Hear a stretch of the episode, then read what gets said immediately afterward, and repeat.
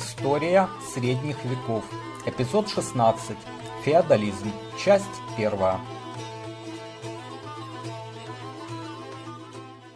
Добрый день, меня зовут Валентин Хохлов. Мы продолжаем цикл передач об истории средних веков. А В этой и следующих передачах э, я хочу затронуть очень важную тему, э, что такое феодализм, какие особенности этой системы отношений в обществе. А Здесь я хочу сказать, что нет какого-то э, общего взгляда историков. Некоторые трактуют феодализм достаточно широко, как систему общественных отношений. Э, некоторые говорят, это только система отношений между э, аристократией, она относилась к военной службе и к земельной собственности. А третьи говорят, что вообще такого, такое слово бессмысленно, потому что какой-то системы не было, это все было очень хаотично, никаких общих черт э, и признаков выделить нельзя, поэтому это слово вообще вредно. Я не историк, я не буду вдаваться в терминологические э, дискурсы, это, в общем-то, э, не, не имеет для меня никакого смысла я э, хочу рассказать, как я понимаю систему отношений, которая существовала в Западной Европе, в, э, в основном высокое средневековье, э, но началась еще в темные века, закончилась в позднее средневековье. Значит, и я бы определял феодализм через отличие от того, что было до него и что стало после него.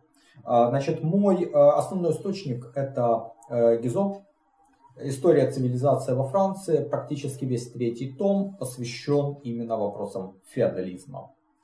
А, и уложить сотни страниц, конечно, в рамки получаса достаточно сложно. Я буду опираться на те или иные аргументы, э, которые приводит Гизо, на его факты, но выводы я постараюсь сделать э, самостоятельно и не столько с точки зрения историка, как с точки зрения человека, понимающего политические и правовые системы. И мне кажется, это будет несколько проще для понимания.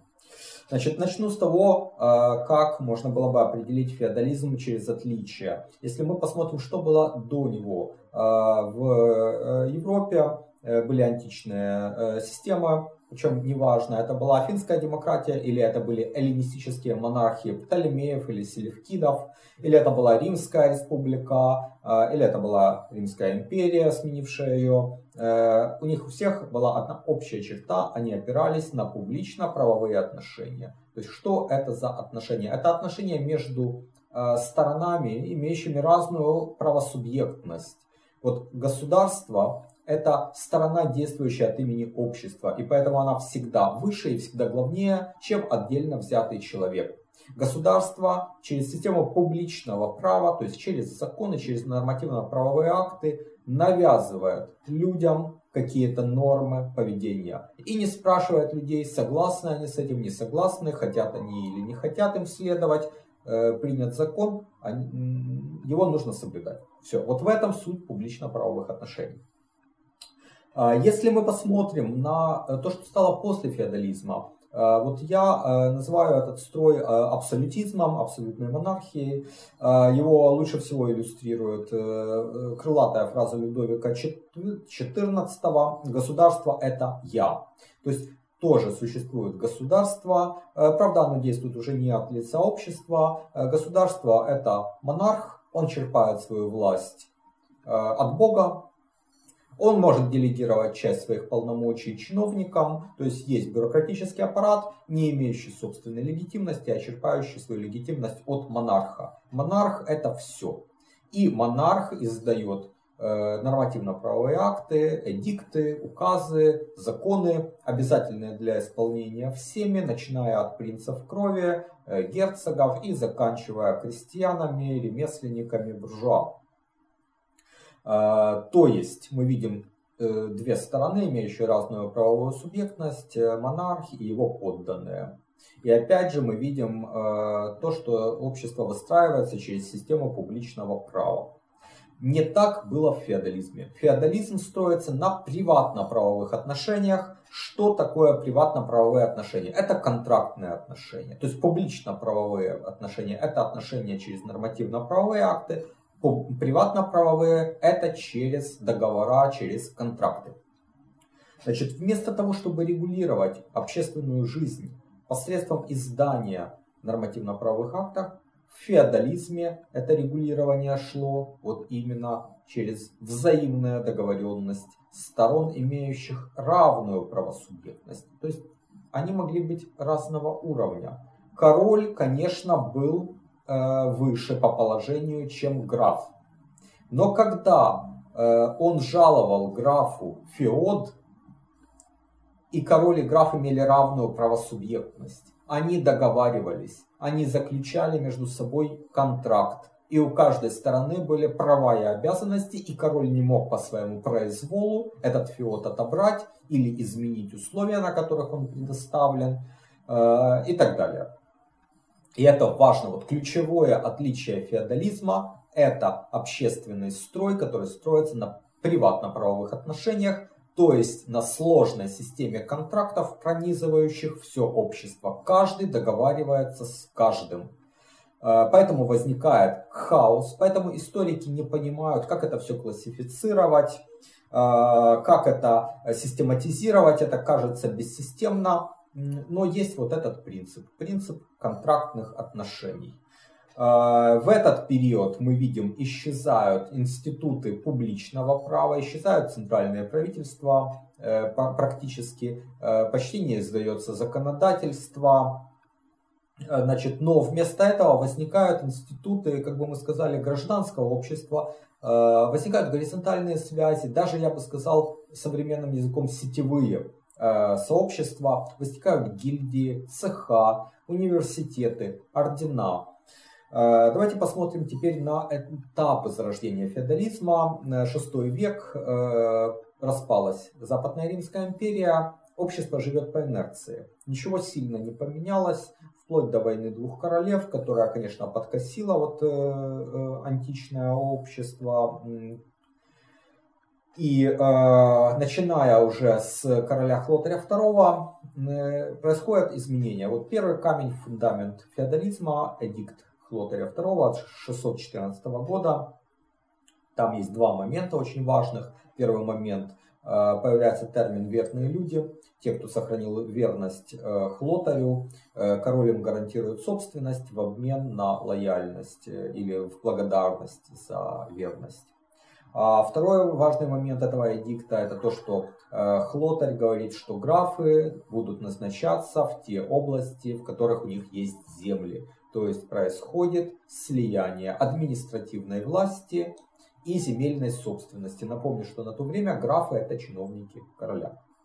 Значит, второй камень фундамент феодализма, двор короля, короля Дагоберта, сына Хлотаря, плавильный котел галаримской франкской знати, который сформировал знать уже э, ранее феодальную, средневековую.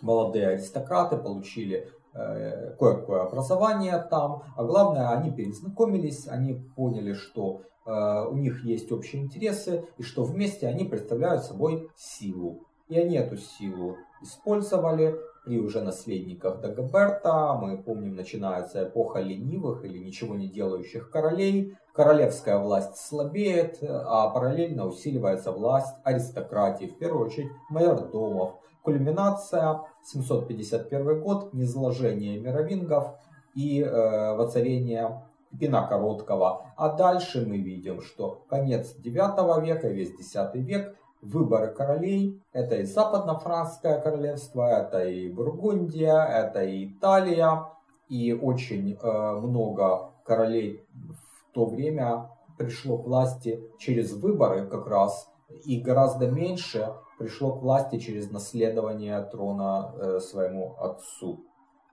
Вот, э, поэтому мы можем сказать, что э, вот уже на рубеже 9-10 веков феодализм окончательно оформился Значит, завершение оформления фундамента феодализма произошло еще при Карле Мартелле, который начал активно раздавать бенефиции. Мы чуть дальше поговорим о том, что это такое. А, притормозилось при Карле Великом, который воссоздавал, пытался воссоздавать Римскую империю, а, администрацию, государственную власть. Э, это ему в некоторой степени удавалось. Мы видели капитулярии достаточно эффективно при нем принимались, но войны короля вернее императора Людовика Благочестивого с сыновьями. Они это все разрушили. На первое место снова выходит верность, преданность лично тому или иному королю. А, и а, где-то вот уже при наследниках Людовика, это тот же э, император Лотарь, э, это Карл Лысый, а, формируется уже э, феодальная знать, зарождаются все великие дома высокого средневековья, о которых мы будем дальше говорить, и уже такая важная веха в завершении этого процесса. Это 80-е годы 9 века, когда вот этому первому поколению знати, при, которое возникло при Карле Лысом, при Лотаре, наследовали их сыновья. И они уже свои графства э, с той поры стали передавать по наследству. Это стало не каким-то исключением, а это стало правилом. И вот это уже собственно, и есть начало феодализма. В целом феодализм существовал вот, с конца 9 э, века по начало 16 условно с 900 по 1500 год. Золотой век это, конечно, высокое средневековье. Уже в конце его мы видим первые попытки демонтировать феодальную систему отношений. Наиболее яркий пример Филипп IV красивый во Франции, который опирается на центральное правительство, э, которое подчиняет себе крупных феодалов, а в правительстве у него люди достаточно незнатные, э, и он очень так э, Францию держит железной рукой, но при его наследниках знать берет реванш, а дальше начинается столетняя война, и дни феодализма тем самым еще продлеваются. И только вот начало 16 века воцарение трех э, великих монархов, Франциска I во Франции, Генриха VIII в Англии, императора Карла V, он же под именем Карла I, король Испании, вот, э, положило начало эпохи абсолютизма. Значит, перейдем к ключевым особенностям феодализма. Сначала два определения. Аллот – это полная, безусловная частная собственность, как мы ее понимаем сейчас. Вот когда варвары захватывали земли Римской империи, напомню, что в Римской империи основная часть земель была общественная, э, варвары захватывали, э, эту землю присваивали, э, и при мировингах в основном земли раздавались дружинникам вот этих вот мировинских королей, как алладиальная собственность, то есть частная собственность. Э, кроме того, галаримская знать, например, по, судя по источникам, сохранила свои частные владения в неприкосновенности практически. Э, то есть вот э, алладиальная собственность при мировингах была распространена больше. А вот бенефиции это второй термин, он значит пожалование, которое владелец делает кому-то либо э, в награду за службу, либо э, в счет будущей службы на какой-то период или пожизненно, а самое главное, что на определенных условиях. А если условия нарушались, то бенефиций возвращался. То есть это своего рода в наших терминах долгосрочная аренда. Вот практика раздачи земель в виде бенефициев начала активно использоваться именно Карлом Мартеллом. А, значит, само слово э, бенефиций, э, как пишет Гизо, э, является синонимом слова феод, слово «феод» впервые употреблено в грамоте Карла Толстого от 884 года. Далее оно употребляется все чаще и вытесняет во многом использование слова «бенефиций». Но, тем не менее, Гизо доказывает на документах, что это синоним бенефиция. Э, и вот от Карла Толстого до Фридриха I, это 1162 год, в документах слова используются параллельно и обозначают одно и то же. Еще один синоним это слово э, лен или может быть э, лен, я не знаю, как правильно произносится по-русски, но само слово имеет немецкое происхождение, а вот если по-немецки читать, то это однозначно через «е», это лен. Значит, различие аллодов и бенефициев э, неоднократно подчеркивается в исторических источниках от Григория Турского, от законов лангобардов. Э, с аллодом все ясно, это полная частная собственность. Э, что такое бенефиций, не совсем есть единодушное мнение. Некоторые считали, что изначально он давался на время, потом он стал даваться пожизненно, а в конце концов он э, перешел как бы в наследственную условную собственность. Э, более того, вот Гизо приводит ряд документов Мировингской и Каролингской эпох, от договоров Андело между Гунтраном и Хильдебертом, это 587 год, до капитуляриев Карла Лысого, это 844 год, в которых подчеркивается невозможность произвольного отъема бенефиция. И поэтому мы говорим о том, что это условная э, собственность. То есть владелец не мог забрать обратно э, по своему усмотрению, если соблюдались условия, на которых бенефиция был пожалован. Значит, развитие бенефициев в каролингскую эпоху происходит по нескольким причинам. Ну, во-первых, это средства платежа за оказанные услуги, средства вознаграждения, э, которыми короли покупали лояльность знати. Во-вторых, пожалование бенефиция э, обеспечивало э, воина э, ресурсами для того, чтобы поддерживать его боевую готовность. Вот как написано в капитуляре «Капитуляр де Виллис», пункт 50. Пусть те из полидрариев, которые являются свободными людьми и имеют бенефиции в округе, живут на доходы от этих бенефициев. В-третьих, была такая практика, что многие знатные люди в то время захватывали общественные земли, а общественные это значит принадлежащие королю. А короли не могли э, это пресекать, да им это было не очень с руки ссориться со знатью, и они предпочитали закрывать глаза, что общественные земли присваиваются, но э, они давали, вот, э, узаканивали эти самозахваты через бенефиции. Почему? Потому что они эту собственность как бы давали тому, кто захватил, но не как аллот, не как безусловная собственность, а как условное пожалование, которое могло при нарушении условий вернуться обратно королю. Ну и, наконец, в-четвертых, многие владельцы алладиальных земель э, передавали их Э, более сильным людям. Почему? Потому что они не могли защитить свою собственность. Они переходили под покровительство каких-то могущественных людей, давали им э, свой, свой аллот для того, чтобы тут же получить его обратно в виде бенефиция. И эта практика называлась, называлась сейчас я вам скажу, комендации. Кроме того, еще один термин прикарий Э, он ближе соответствует нашему понятию аренды. Это временная передача собственности э, в пользование в обмен на установленную плату. Мы видели, как мэрдом Карломан, э, старший брат Пипина Короткого, раздавал знати церковные земли, взятые в прикарий в виде бенефициев. То есть там была следующая цепочка. Знать пользовалась доходами со своих бенефициев, для того, чтобы э, иметь деньги, э, поддерживать свою боевую готовность.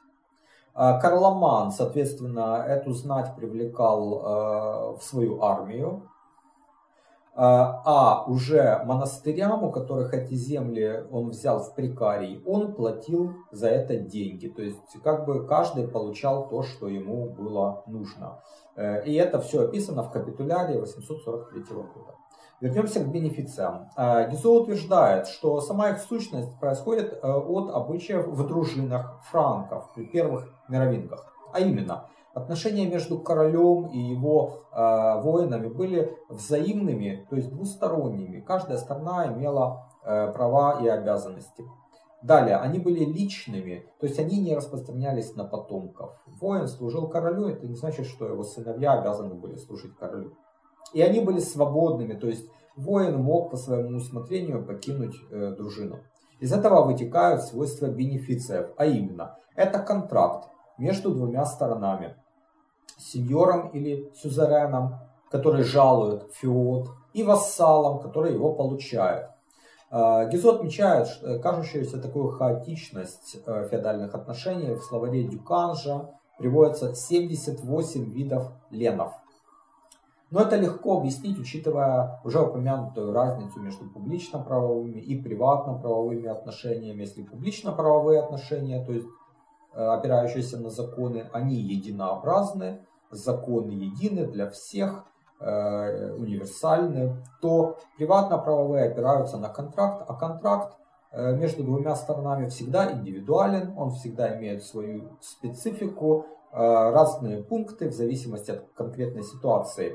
И поэтому говорить, что феодализма не существует, потому что не существует единообразной системы отношений, нельзя. Тогда надо сказать, что и контрактного права не существует, потому что все контракты уникальны, нет ничего общего, э, мы не можем их как-то классифицировать, систематизировать, все договариваются со всеми, ну, ну что за хаос, да? Ну а так при феодализме было то же самое, только в рамках земельных отношений, отношений э, службы в обмен на эти пожалования. Так что вот мы можем говорить, что все-таки система была, просто она опирается на другие принципы. Значит, сама процедура заключения этого контракта феодального, она заключалась в трех как бы стадиях, в трех шагах.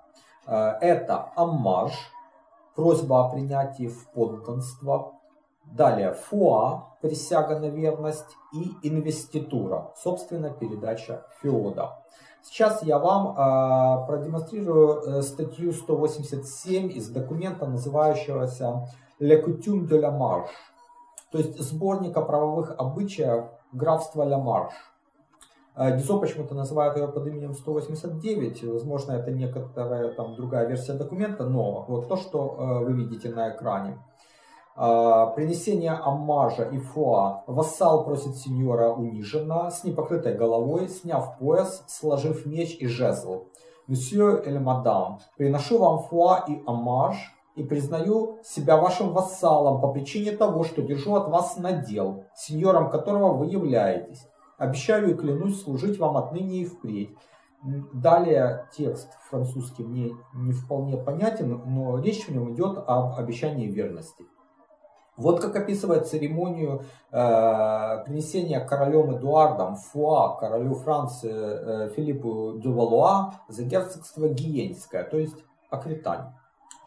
Э, вы становитесь вассалом короля Франции и обещаете хранить ему веру и верность. Скажите, воистину. И названный король и герцог, и его преемники, герцоги Гиенские, скажут воистину. И тогда король Франции примет названного короля Англии и герцога Гиенского в вассалы, доверяя его обещанию, данному устно и через положение рук, э, не в ущерб ни своему праву, ни чужому. Кстати, когда предок э, Эдуарда III, э, король Генрих II приносил фуа за герцогство Нормандское, Аквитанское и графство Анжу, он добавил к словам клятвы верности ограничения за земли, которые я держу за морем, то есть во Франции. Естественно, за Англию он никакого э, амажа и фуа не приносил. Значит, Гизо указывает еще один интересный факт. Аммаж мог приноситься за несовершеннолетнего. В каких случаях? Ну, например, наследник еще не достиг совершеннолетия, и как бы это была предварительная договоренность, что он вступает в подданство. А достигнув совершеннолетия, вот этот вассал уже приносил от своего имени присягу на верность. И только тогда э, становился полноценным обладателем феода и получал инвеституру.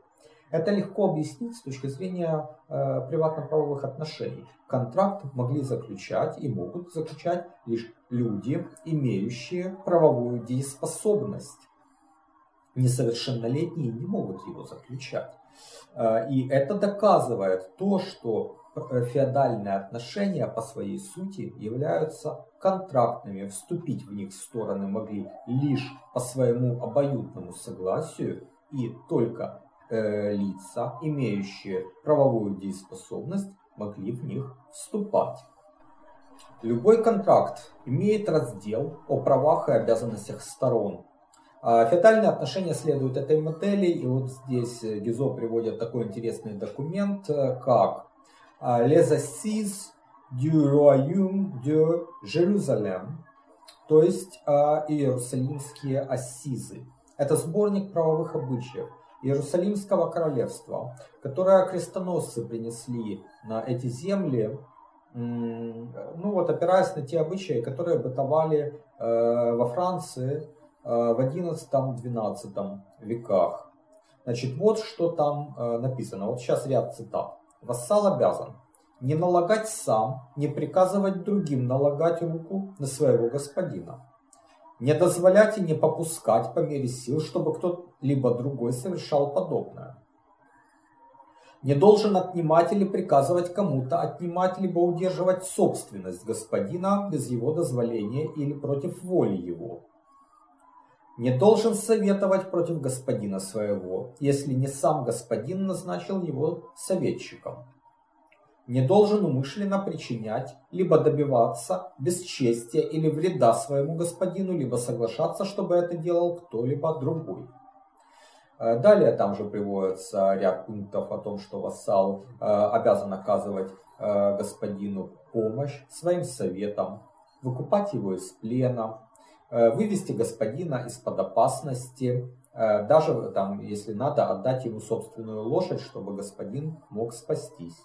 Он обязан был поручаться за э, долг э, или по залогу сеньора, но в пределах э, стоимости своего феода, то есть суммы, в которую оценивался этот феод. Главной обязанностью вассала была военная служба в интересах сеньора. Гизо указывает о том, что было много споров касательно свойства продолжительности и формы этого обязательства. А, и на мой взгляд, это лишь свидетельствует о том, что феодальные отношения строятся на личной договоренности сторон. Эта договоренность во всяком конкретном случае уникальна и, и учитывает специфику данного сеньора, данного вассала и данного феода. И поэтому, соответственно, Э, обязательства могли иметь разную продолжительность. Например, Гизо приводит сведения о том, что были обязательства служить в течение 60 дней в год, в течение 40, даже в течение 20 дней. Оговаривалось также количество людей, которых вассал должен был привести э, под знамя сеньора, и условия. Например, в каких-то э, случаях Э, вассал должен был только защищать земли сеньора в случае внешнего нападения на них. А в других случаях такого ограничения не было, и вассал обязан был в том числе идти в походы со своим сеньором для нападения на земли других. Важным было то, э, что отслужив положенное в течение года, вассал исполнял э, свои обязанности и далее не, э, не обязан был ни дня служить сеньору впредь в рамках этого года. То есть он мог покинуть лагерь сеньора и не считалось, что он нарушил свои обязательства. Помимо военной, э, вассал должен был нести также придворную и судебную службу в частности. По зову сеньора он обязан был прибыть к его двору, давать ему советы, разбирать жалобы и участвовать в судебных заседаниях. Э, кроме того, он должен был уважать подсудность сюзерена. А, и в следующий раз мы более подробно поговорим о том, э, как э, происходил суд в ту эпоху, как судились между собой вассалы или вассалы с сеньорами. Также у вассалов были определенные материальные обязательства по отношению к сеньору. Ну, я уже упоминал выкуп из плена, Э, кроме того, они должны были э, скидываться на вооружение старшего сына сеньора и э, при выдаче замуж старшей дочери сеньора. Но поскольку время данного выпуска подходит к концу, то завершим рассмотрение прав и обязанностей феодалов, то есть сеньоров и вассалов друг по отношению к другу мы в следующий раз. Также мы э, проанализируем достоинства и недостатки феодальной системы э, и посмотрим на то, э, каковы же были причины ее демонтажа и перехода к абсолютной монархии. Я благодарю вас за внимание И до следующего раза. До свидания.